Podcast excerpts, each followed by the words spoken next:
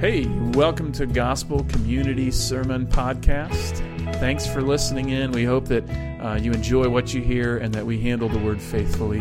We'd invite you, if you have any questions or want to attend a service, to visit www.gcctroy.com. Thank you so much, Ryan. It's a great lead-in this morning as Ryan's talking about, just the way he's felt, the way a lot of us have felt, the way we have so many fortresses we want to build up around us that we want to hide in, that we want to put forward, that we want to find some kind of refuge and solace. And especially this year, 2020 has been certainly an odd year, probably the weirdest one of my life. And it's something that we're all working through. And I think when we think of a fortress, we think of a place to hide, we think of a place of safety, and we all kind of are seeking that. I know from having conversations with guys here at church, it seems like a lot of us have dealt with this over the last 4 or 5 months, just being a bit withdrawn, feeling a bit disappointed, feeling just uncertain, feeling like things are unstable, and not quite sure where we lead our family next. And so if you've been feeling that way, I'm sure you're in good company, because I know I've felt that way myself. So when we stop and think about fortress, we can design all kinds of fortresses that we want to hide in. And when I sit and think, like, I'm a history nerd, and you all know some weird, obscure history thing is about to come out of me, so here goes. It's August 9th.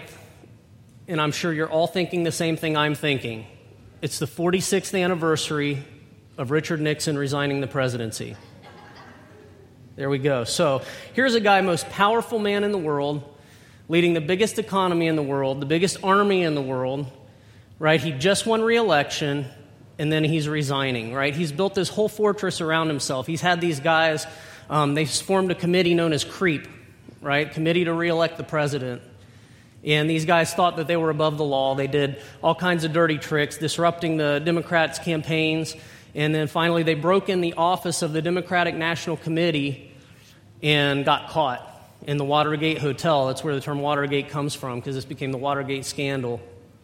And Richard Nixon found out the next day about them getting caught, and he helped design a cover-up. And they spent the next 2 years talking through this cover-up and trying to fool the press and all this. Well, Richard Nixon liked to get one over on his enemies, and he recorded a lot of the tapes, a lot of things that went on in the Oval Office.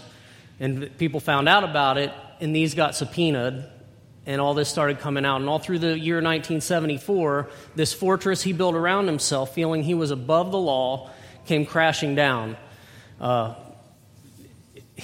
So on August 8th, he gave a speech and surprised everybody by announcing he was going to resign the presidency. And it was 46 years ago, literally to the hour, that his Secretary of State came in, laid a sheet of paper in front of him with one sentence on it: "I hereby resign the presidency of the United States." And he signed it, and he handed it back to his chief of staff. His Secretary of State initialed it, put 11:34 a.m. on it, and he went out to Air Force One, and he took off from Washington as president, and over Missouri, the designation of that plane changed to Sam 2700, and he landed in California, a citizen under indictment. Right, the whole fortress, this idea that even the most powerful man in the world could somehow hide in some fortress he built himself, came completely apart. And I think we're foolish to think that we can build a fortress we can hide in outside of our Lord. And so we've been talking all summer about communion with God. And I think when we're hiding in a fortress, we're breaking that communion with God if we're not hiding in the fortress of our Lord, right? We've been talking about Him being our rock and security and stronghold. And these Psalms are great for understanding God, because when you read through them, you see the psalmist who's going in and putting themselves in this position of crying out to the Lord, of being frightened, of being worried, of being overtaken by enemies, of hiding in a cave, of recognizing their sin and shame, yet crying out to God and saying, "I am a sinner and I need you. Only you can do this." And ending with praise to say, "The Lord is my rock. The Lord is my salvation. God is merciful. God is with us." I think it's good for us to read through the Psalms right now as we go through a time of uncertainty, a time of worry, a time of uncertainty, of not knowing where to go and what decisions to make and how to lead our household. It's important we dive into the Psalms. Psalm 46 is Martin Luther's favorite psalm. And so you're going to recognize the theme here. He began writing the song, A Mighty Fortress is Our God, on his way to the Diet of Worms, where he was being indicted under the Catholic Church. And he began writing it based off this psalm. It said that he used to say, come, let us sing the 46th psalm and let them do their worst. Right? He hid, and God is his fortress, and proclaiming the Bible that he had studied over and above even the Catholic Church. It's important to recognize this psalm is not a psalm of our victory. It's a psalm of God's victory and his unmovable protection over us. And also we're going to go over this psalm is personified in Jesus Christ, who became our victory. And so this psalm breaks down into three parts. So God is sovereign over the nations, and there's a declaration of God and our appropriate response to him. So who God is and how we should respond, verses 1 through 3. And we see in, secondly, God's provision for his people in verses 4 through 7, how he provides for us and he protects us, and we can hide in him. And third, it's a call to trust in God's victory, verses 8 through 11, that God will be victorious and we get to be victorious with him because of his mercy. So I'm going to pray and we'll open up the Bible and begin study. Our Lord, we do thank you. God, we come to you by the power of the Holy Spirit in the name of the Lord Jesus Christ, praying that we can see you as our fortress, that we can hide in you, that we can trust in your promises and your provision. And God, I pray you open our minds that as we go through just a very odd time in our lives, God, that you help us to hide within you as our fortress. God, give us open ears and open hearts as we study this morning. We thank you in Christ's name. Amen. So when we begin reading, kind of this first third, verses 1 through 3, it says this, God is our refuge and strength, a very present help in trouble. Therefore, we will not fear though the earth gives way, though the mountains be moved to the heart of the sea, though its waters roar and foam, though the mountains tremble at its swelling, Selah. So we're going to look through this, and we're going to go through this psalm three times. And the first time, we're going to look at it through Old Testament eyes. We're going to try to see and understand how the people would have known this when it was written. And then secondly, we're going to go through the lifetime of Christ, and we're going to look at how people would have seen it in Christ's time and how people should have seen it in Christ's time. And we're going to talk about our time and how we should view this and how we should understand Psalm 46. So as we go and look through Old Testament eyes, we stop and see the very first word, God. God is our refuge and strength. So they're talking God the Father, God of Abraham, Isaac, and Jacob. When they say he is our refuge and strength, they have seen his miracles. They have seen him protect them. They have seen they've seen him discipline them back. When you say a very present help in times of trouble, right? God was very present with them. As they left Egypt, they built the Ark of the Covenant. They built this ark, and God's glory was within this ark, that anybody who even touched it incorrectly would die immediately. And this ark was carried with them and handled in the tabernacle, and that's where the priests would go and intercede for the people. Sacrifices would be done. And then later in the temple, when the temple was built and they carried the ark into the temple, God was with them to the point that even when he spoke directly to Israel, what did they do? They said, hide us, go talk to Moses again, right? It was fearful, it was frightening. He had made himself known very clearly to them. He wasn't a distant God. He's not a deistic type of God where he just sort of designed this and wound the clock up and is now just sitting back and watching. Instead, he is here with us. He is there with them all the time, always a present help in times of trouble. And they had seen so many miracles through him. And all these times of trouble that they went through war when they had to take over the promised land, when God called them to go in and defeat the people who were there. He was with them through famine. Remember when Joseph was sold by his brothers into slavery into Egypt? And yet even that evil act of them doing away with their brother and getting rid of him and lying to their father saying he'd been killed, God meant for good because he ended up in Egypt. And when the famine happened, Joseph's brothers and Joseph's family followed and came down there and ended up being reunited with him.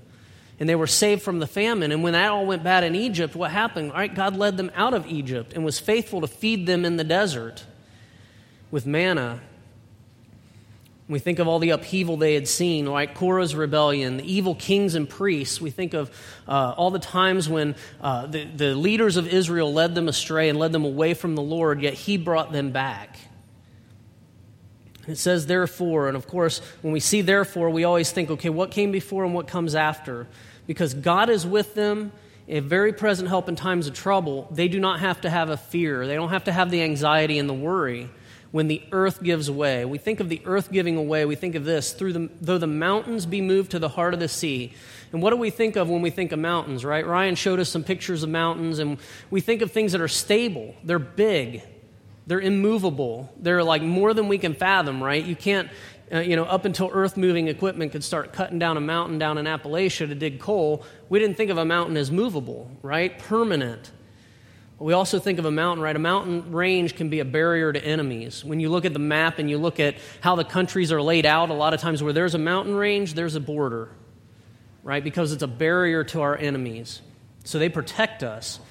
Mountains also provide for us, right? There's a lot of communities and farming areas and stuff that rely on the snow melt every year to come down that mountain and irrigate fields and keep the streams flowing and have water. We think of inspiration, right? We see these kinds of photos like Ryan put up here, and it's inspiring. It's awe-inspiring to stop and see God's creation.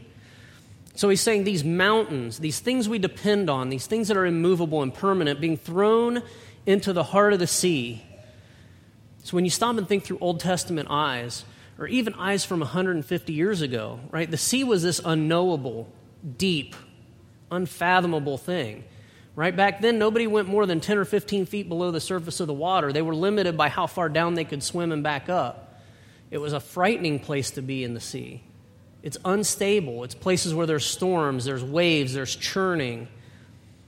And so when we see these mountains, all that we depend on, thrown in the sea, all that they were fearful of, right? So this stability turns to instability, right? The permanence becomes temporary.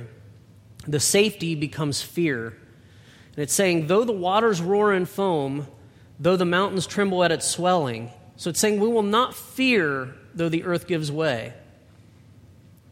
So here, when all they depend on comes apart, they still should not have fear. We think, Israel was promised peace by God, yet they consistently created their own trouble. They're in verse 1, right? They were always walking away, looking to be more like the people of the world, right? We think of 1 Samuel 8 when they called out and said, we want a king. We want a king to lead us, just like all these other nations. And even though they were being told by Samuel, no, a king is going to tax you. He's going to take your sons. He's going to take your cattle. He's going to take your land and tax you. And they said, sign us up. We'll do it, right? Going against God. And God even told Samuel, they're not rejecting you, Samuel. They're rejecting me. Right? They brought their own trouble, and the sin nature kept them wanting to be more like the world than to follow the God of Abraham, Isaac, and Jacob and the promises that he put in there. So a declaration of who God is, our refuge and strength in times of trouble. Our response should be to not have fear. And for the Israelites, they struggled with that fear. But God provides for his people. Here in the second part, God's provision for his people. It says, there is a river whose streams make glad the city of God, the holy habitation of the Most High. God is in the midst of her, and she shall not be moved.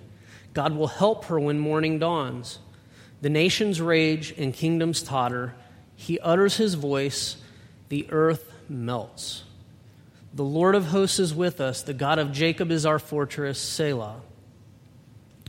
So through Old Testament eyes, we think, there's this river Kidron, and the river Kidron flows next to Jerusalem, and there's these streams underneath, the streams of Gihon, that they have an intricate water system built in, right, where they have cut even down through the rock and tunneled through cracks in the rock to guide water to different places, right? These streams are very different from the sea that we just talked about, right? The sea of instability and unfathomable fear and churning and storms. But here, this river is peaceful. And they recognize this. These streams again where they've created pools, they've created aqueducts, they've created channels through the rock, that they have a provision of water in times of trouble. Right? If they're under attack, they're not going thirsty. They have all these things that are providing for them. They would recognize what that meant in the city of God, Jerusalem, right? It says, again, that it's a holy habitation of the Most High. We know that God has dwelled in that Ark of the Covenant, which is in the tabernacle and then later in the temple. Jerusalem is the holy city of God, and they would read it as such. It says, God is in the midst of her, and she shall not be moved. So how is it we can stop and look? How would the Israelites look at this and say, she shall not be moved? Right? They had been under attack. They had run from enemies before. They split their kingdom. They later went into exile. So how do we stop and look and say, hey, they will not be moved? The key thing here is to recognize that God always kept a faithful remnant. Even when Israel was going away from what God wanted, he always kept a faithful remnant. And this faithful remnant, even called out numerous times. We stop and think of the minor prophets and the major prophets, Ezekiel and all them, and calling Israel back, saying, don't go away, come back. Come back to the Lord, he'll be merciful. But God is judging us for what we've done, right? There were always people saying this. And God always went through and restored them again, even when they didn't want him to. It says God will help her when morning dawns. What do we think of with morning dawns, right? It's the start of work, and it's a time when battles would resume. Like you might have had a small respite during a war at night when people needed sleep and when everybody backed off, when they couldn't see. But what happened in the morning, right? These battles started up again. The work starts up again. I think we feel that every day going to work, right? Groundhog Day sometimes. We're up and going again. And the nations rage and the kingdoms totter. You know, Israel always faced threats of war, by kingdoms with false gods. And the kingdoms totter. You know, think the Israelites splitting, going into exile to Babylon, conquered by the Assyrians and Babylonians. But he utters his voice and the earth melts, right? God performs miracles before his people. You stop and think, you know, were there times when the earth literally melted? Well, I mean, we had, obviously, the flood with Noah, right? Sodom and Gomorrah rained down fire. Think of Shadrach, Meshach, and Abednego. We think of Daniel, times when Daniel should have died in the lion's den. They should have burned up in the fiery furnace. There's these times where God overcame this natural world we live in and overcame the evil being done to his people in a miraculous way that no man could ever do. And what should they say? Verse 7, the Lord of hosts is with us. The God of Jacob is our fortress. These times of trouble, these times when we struggle to trust, we need to stop and remember that God is always with us. And they needed to remember that God was always with them. And that's what he restored them with, these reminders, these prophets, these times when they go back into the book and understand what God has done. God was always with them, even in exile, even when he disciplined them back, even when they walked away, even when they did not want him there, God never left them. So they are called to trust in God's victory. It says, come behold the works of the Lord, verse 8, and he has brought desolations on the earth. He makes war cease to the end of the earth. He breaks the bow and shatters the spear. He burns the chariots with fire. Be still and know that I am God. I will be exalted among the nations. I will be exalted in the earth. The Lord of hosts is with us. The God of Jacob is our fortress. Selah. So come behold the works of the Lord. These are action verbs, right? It's not a passive thing. It's saying come and look at your history, Israel. Come and look at what God has done. Not Israel's works, but what God has done. You stop and think about Israel's works and you think of Solomon, right? The most proud man, the guy who had done so much, what was considered the wisest king they had. And he worked and he made vineyards and he conquered cities and he raised flocks and the people were prosperous. And he wrote the entire book of Ecclesiastes to say, that's all meaningless, right? This entire book, he looked at the works of his hands and said, it's meaningless. But if we come and look at the works of the Lord, if they look at the miracles that God did in their history, they're going to see something that's not meaningless. They're going to stop and see how God can bring desolation on the earth, right? The flood, Sodom and Gomorrah, the defeat over the Egyptians, the defeat of the peoples in the promised land, the freedom they got from Babylon. And he makes war cease, right? In God's mercy, he can make a victor right? He can overcome those who attack. He can stop it when he wants.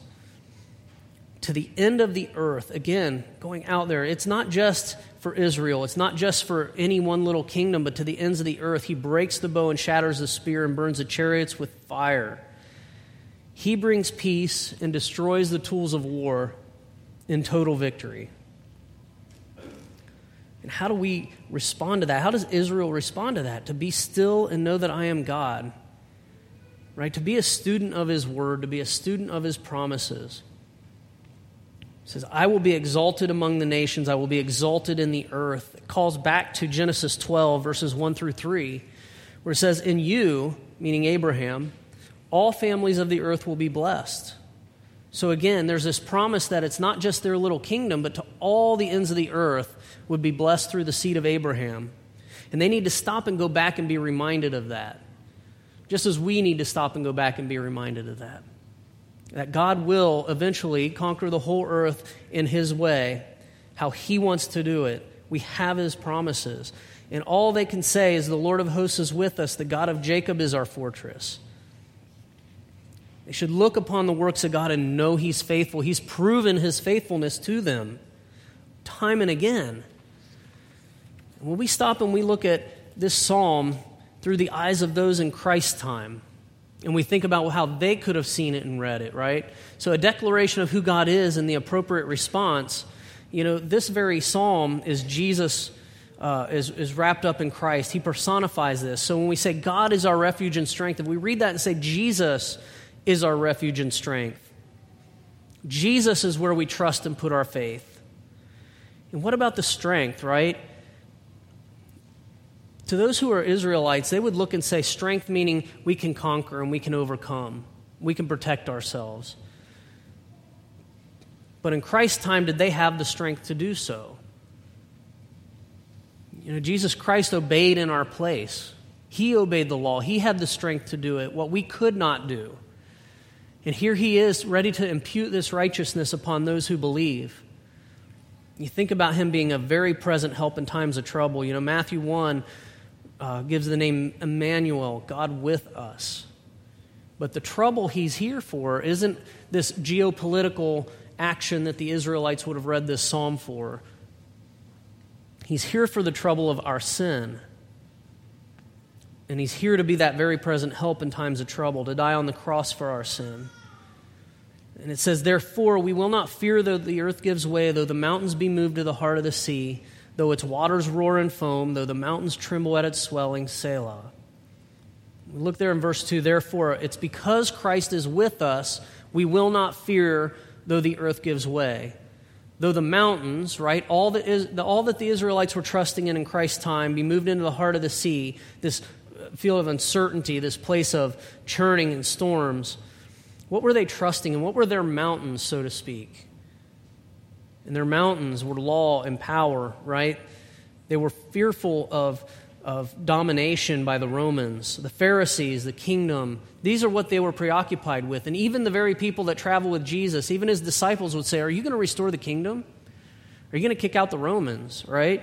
That was what they were worried about. They were worried about their own ability to follow the law and kicking out the Romans and that heart of the sea. You stop and think about the Romans. That was very much an uncertainty to them and a fear to them because the Romans had an absolute power that they could have taken any time and abused Israel with and often did. And they didn't know where the Roman domination was going to lead them. And so though the waters roar and foam, though the mountains tremble at its swelling, Selah. So though the Romans are there conquering and dominating, and the mountains, all they trusted in, right, the Pharisees and the law trembled, right? We see the Pharisees and Sadducees who kind of took this secondary place and were willing to do the Romans' bidding at times in order to stay in power. But we turn and we look, and we go from this declaration to see God's provision for his people. Therefore, a river whose streams make glad the city of God, the holy habitation of the Most High. God is in the midst of her. She shall not be moved. God will help her when morning dawns. The nations rage, the kingdoms totter. He utters his voice, the earth melts. So this river whose streams make glad the city of God, this is Jesus Christ himself. If we stop and look at John chapter 4, you'll turn with me to John chapter 4 and what he says to the Samaritan woman at the well, John 4. To the Samaritan woman, Jesus answered her, we're in verse 10, "If you knew the gift of God and who it is that is saying to you, 'Give me a drink,' you would have asked him, and he would have given you living water." The woman said to him, "Sir, you have nothing to draw water with, and the well is deep. Where do you get this living water? Are you greater than our father Jacob? He gave us the well to drink and drank from it himself, as did his sons and his livestock." And Jesus said to her, "Everyone who drinks of this water will be thirsty again, but whoever drinks of the water that I will give him will never be thirsty again. The water that I will give him will become a spring of water welling up to eternal life." And the woman said to him, "Sir, give me this water so that I will not be thirsty and have to come here to draw water." Right, this water is Jesus himself and the Spirit that he promises. And we know it's the Holy Spirit because John 7, if you turn to John 7 and verse 37, Jesus talks of this living water. John 7, starting in 37, it says, "On the last day of the feast, the great day, Jesus stood up and cried out, 'If anyone thirsts, let him come to me and drink. Whoever believes in me, as the Scripture has said, out of his heart will flow rivers of living water.' Now this he said about the Spirit, whom those who believed in him were to receive, for as yet the Spirit had not been given, because Jesus was not yet glorified."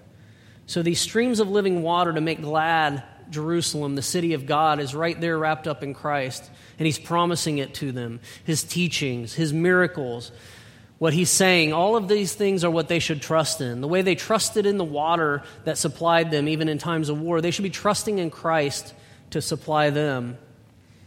He is the holy habitation of the Most High. In human flesh, God came down and was with us. And God is in the midst of her, right? Jesus was among the people of Jerusalem, speaking, preaching, teaching, doing miracles. He'd done everything he wanted to do to prove he was God, and he calls them to faith in it. She shall not be moved. We stop and think of John 10, where he says, no one will snatch his people out of his Father's hand. Right? We're not going to be removed by anything of this world. If God has placed us in his hand, we are there, and it is solid, and it is promised, and it will be done, and we will not be moved. And God will help her when morning dawns. Stop and think about this birth of a church through the disciples, when the work began of building the church, first through Jesus and then through Peter and Paul and John and James and all the disciples who went out. Right? The work was beginning, and he's going to sustain us in that work. And you think the nations rage. Back in their time, right, Israel is raging against his teaching. The Pharisees and the Sadducees are declaring him a heretic. They're declaring him a false teacher. They're declaring him anathema almost, to this point where they are saying that his teaching is false and he is blasphemous. The Romans raged against him because he was disruptive, right? He was disturbing the peace. He was upsetting the Jews, and they didn't want to deal with it. And they also turned and said, wait a minute, why would you call yourself king of the Jews? Why don't you give that glory and honor to the emperor? And I don't know how much more they can rage than a crucifixion, as both sides called for it. We think of the kingdoms tottering, right? And the disciples had this obsession, and the Israeli people had this obsession with when they could throw off the yoke of Roman slavery and reestablish the kingdom, not understanding that that's exactly what Christ was doing, but just in a very different way. He utters his voice and the earth melts, right? The words of Christ can defeat all. They should be proclaiming Jesus is with us. They say, the Lord of hosts is with us, the God of Jacob, our fortress. Jesus is with us, right? Peter confessed it. The disciples followed. So there was this remnant, just as God had always preserved this remnant through Israel's history of believing people. Here we have these disciples and these people who are around the disciples and the apostles who later take these testimonies and take it out to the world. This last part here, when we look at this call to trust in God's victory, come and behold the works of the Lord, how he has brought desolations on the earth.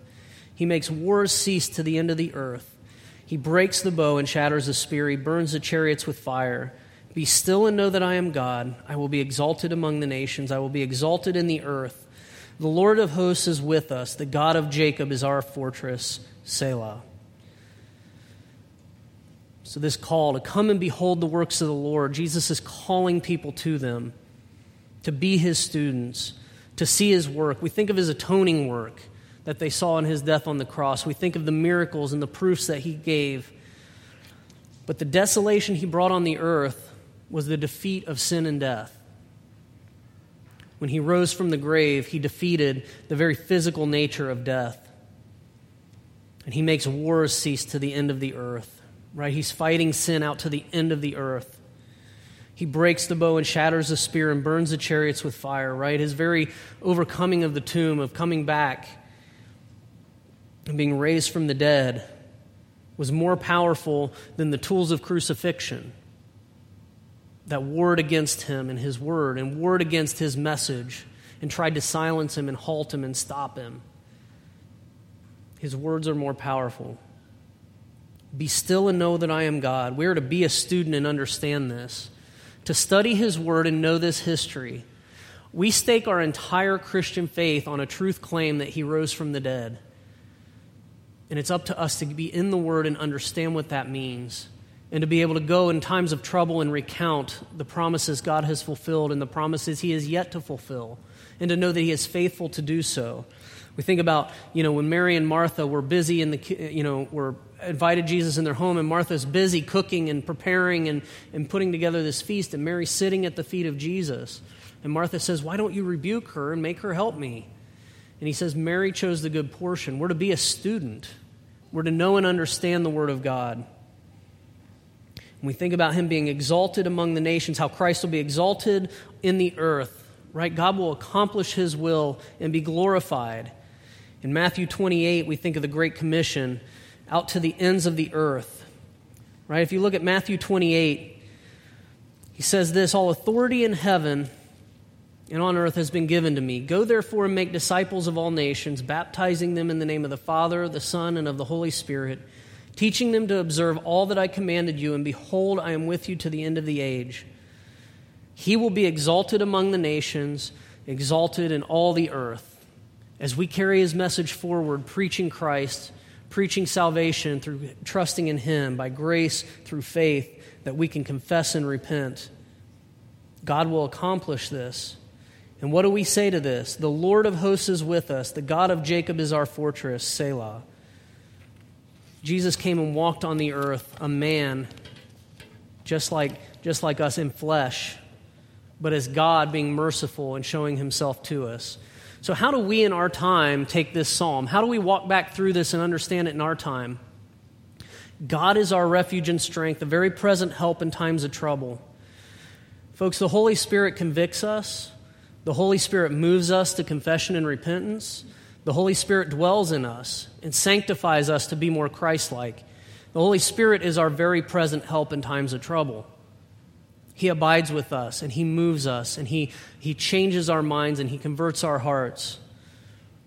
When we think of trouble, the Holy Spirit helps us both in our sin by leading us to Christ and in our struggles to have wisdom and discernment and use our spiritual gifts to serve our Lord, whether it's discernment or teaching or hospitality or whatever our gifts are.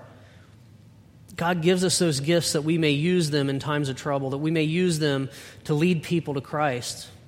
And we're not going to fear when the earth gives way. When those mountains we trust in, think of the mountains we trust in, right? Our job, our 401k, right? Our family, and the perfect pictures we try to get on Facebook, right? And all these things we want to trust in, the image we want to build of ourselves, a reputation or a goal that we have, a career.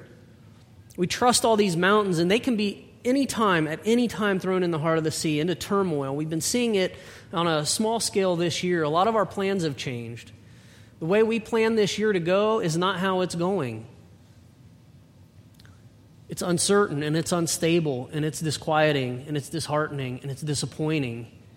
We see the things we trust being moved into the heart of the sea. Now, I stop and think, I think it's kind of by God's grace that I've read a couple biographies recently of people who went through way worse than what we're dealing with.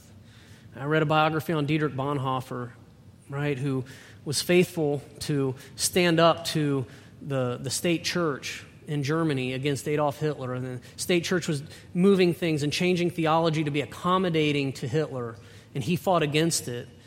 And to the point where he struggled very much with whether or not he should actually take part in a resistance against Hitler, whether he should take up arms or take up plans, and eventually he did.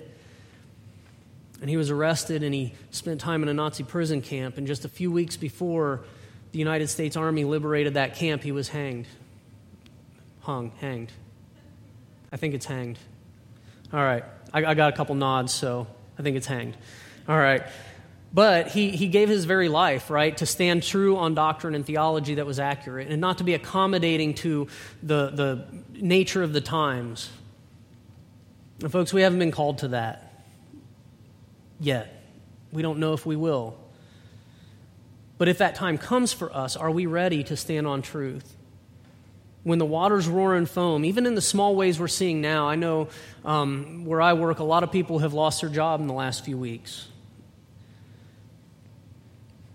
You know, when our family gets sick, when our money runs out, when we struggle with not knowing where our next provisions will come from, and we don't know if we're going to be healthy or not. We don't know if COVID's going to be a minor cold if we catch it or if it's going to take us out.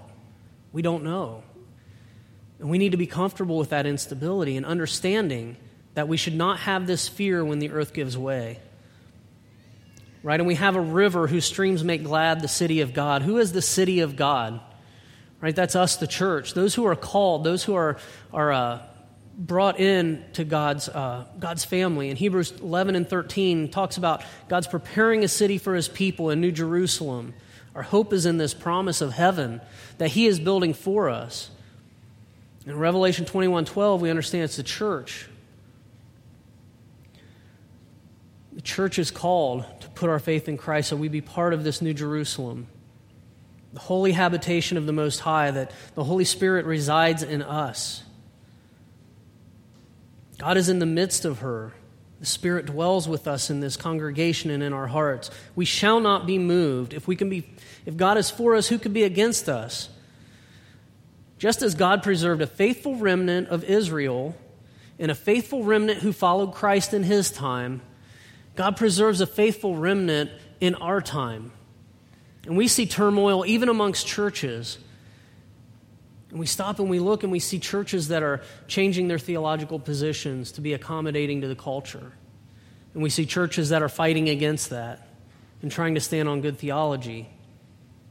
And it's not just any certain denomination. Even within denominations, there's this fight, this tension being pulled in both directions. But God will preserve a faithful remnant that keeps teaching his grace and his mercy. And God will help her when morning dawns. He will continue that work. Day after day, his mercies are new, that we can walk in them, that he has designed our good works so we could walk in them. We should not grow weary or have fear in it. As we see the nations rage and the kingdoms totter, we need to understand that he can utter his voice and this earth could melt. We stand here and we watch the nations rage and kingdoms totter, right? We see Bolsheviks destroying our cities. We see people who are fighting against police. We see different countries who are taking advantage of the turmoil and being bad actors around the world. We see civil liberties being changed. We see kingdoms tottering. But through persecution or fear or anger or slander, God is our fortress. Through an election year of complete sanity, God is our fortress. Our job, our money, our career, our politics, our family, all these things are changing in different ways that we don't fully understand and we don't know where they're going. But the Lord of hosts is with us. The God of Jacob is our fortress. And we need that on our lips every day to praise God that he is with us. Whether or not election goes our way or our 401k is growing or shrinking, God is with us.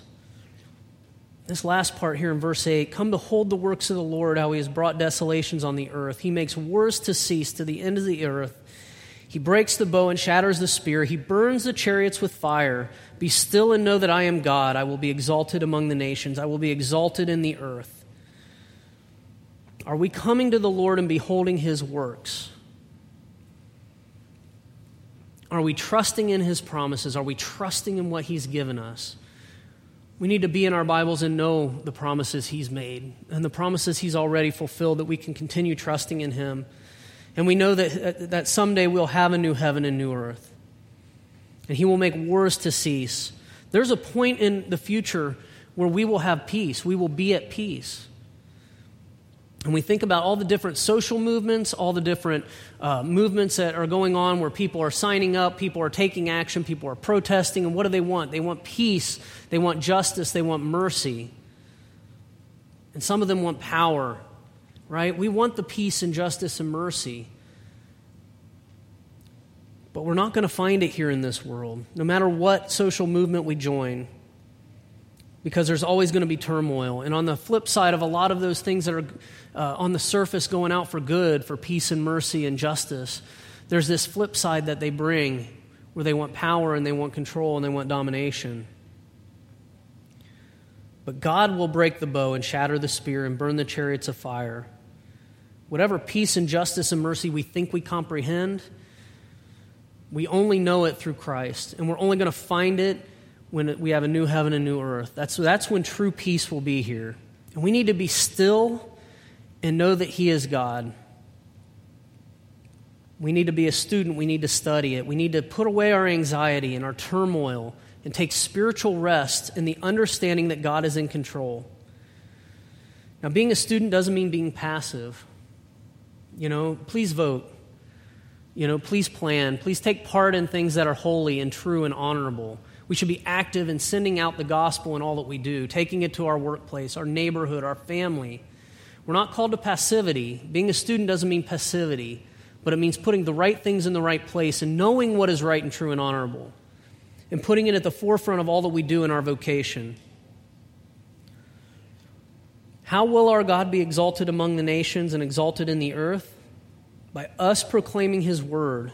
And are we putting that over and above the worries and the turmoils of the world, the mountains that are being thrown into the sea? Are we putting God as our fortress and his truth above our worries and fears and anxieties? I know for me, like as a confession, I've spent the last 4 or 5 months being more inwardly focused and more broody and more frustrating to my wife than I was before. Because I'm sitting and I'm thinking, how do I plan? How do I lead my family through this? What's going to come next? What are we going to do? How are we going to plan this? Well, how stable is my job? You know, should I pull money out of my funds and put it somewhere else? You know, what do I do? I churn on this. And I know from talking to a lot of you guys, you're churning on this as well. And it's not that we shouldn't think about these things, but if it's overcoming our trust in the Lord, if it's coming before resting in him, if it's coming before teaching our wives, our children, our families about the Word of God and leading them through devotions and leading them through this and helping them to know and trust that God is their rock and their anchor, then it's an idol for us. It's an idol. We need to be proclaiming God's word to that neighbor who put the opposite political sign in their yard. We need to preach God's word to people at our company who maybe don't agree with us on social issues. We need to take God's mercy and grace and goodness to those people that frustrate us the most and stand on it and have that courage and that boldness to carry it forward. Verse 11, the Lord of hosts is with us. The God of Jacob is our fortress. Say that with me, everybody.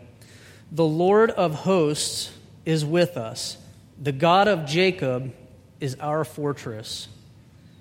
Over and above anything else we could carry in our hands or trust in this world. I'm going to pray. We'll have a benediction after.